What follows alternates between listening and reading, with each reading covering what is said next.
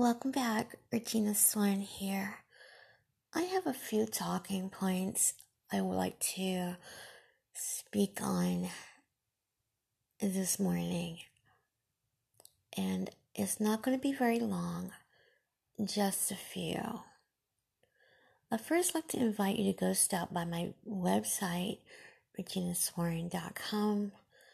Send me a letter if it is pertaining to business. Uh, send me a letter at my email, Regina Swarn at yahoo dot com. I want to speak briefly on a few things that's been weighing on my heart and on my soul and on my mind.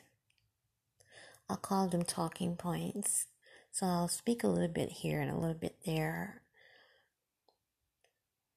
We have to be so careful that when we get into a disagreement with someone, no matter who it is, we get into a disagreement with them, an argument of sorts. And I have heard people try to put curses on people and say that God said this and God said that, and, and they're cursing and they're using all these words. Now, I don't know a lot, but I do know this, that God does not operate that way.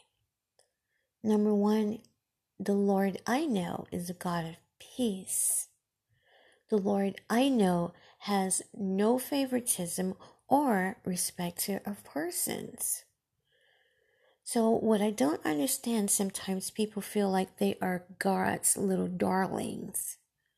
Oh, I can pronounce judgment on you and you cannot say anything bad about me.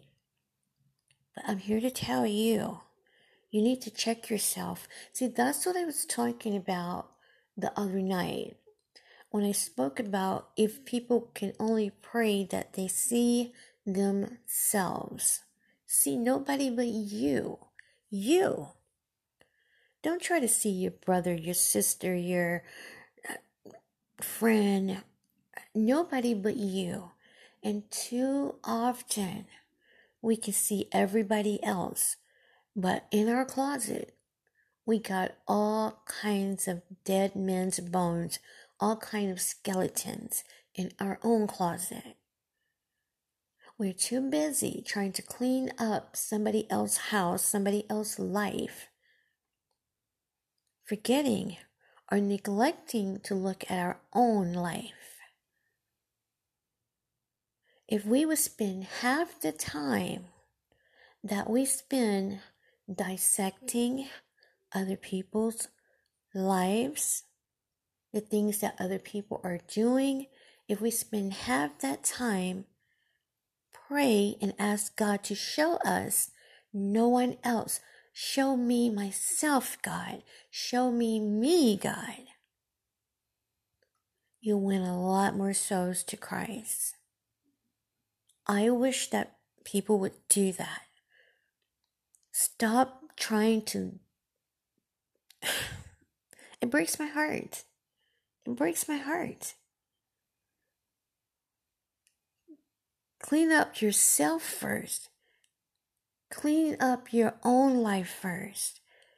There are many hidden sins in our lives. The sin of pride. People don't know pride is, that's a big one. But we'll overlook that. We'll overlook those little things. But we'll reach all the way over to pull out the sin of someone else's life or what you may perceive as sin. But forgetting ourselves. So I just want to speak on that because the Lord I know has absolutely no respecter of persons. And don't ever think that you are such a little darling. See, some people think that they got God's favor so much that they can just curse somebody else and say things to somebody else. And the Lord I know does not operate like that. That is the spirit of the devil. The spirit of the devil. And if you keep that up, I'm going to tell you something. If you keep that up, you'll be put in a shape or a condition God will, where God will show you nobody but yourself. Ask God to show you you. You are in your own way because you're too busy trying to point out what other people are not doing right. Just because they disagree with you, or just because, um, and I've, I've seen it happen. If somebody gets sick, if somebody die, oh, they did me wrong. They did me, they, they're, they're dead because they did me wrong. Oh, they're sick because of something that they did to me. What? What? Are you crazy? God doesn't operate like that. You need to repent and ask God to show you nobody but yourself, because you've gotten so big in your own way that you're headed to the place that, I hate to say it, you're headed right to hell. You better pray and get yourself and get your life and get your own house in order, and stop looking at other people. Oh my God. My heart, this breaks my heart, but I had to speak on this. I had to, I had to speak on it. I've been silent for way too long. But God has no favoritism. He has no little darling here over in the corner where you can just pronounce judgment on someone else and you're living a raggedy life. God gives us wisdom. He gives us wisdom. That's one of the things that the Lord gives us is wisdom, knowledge, understanding.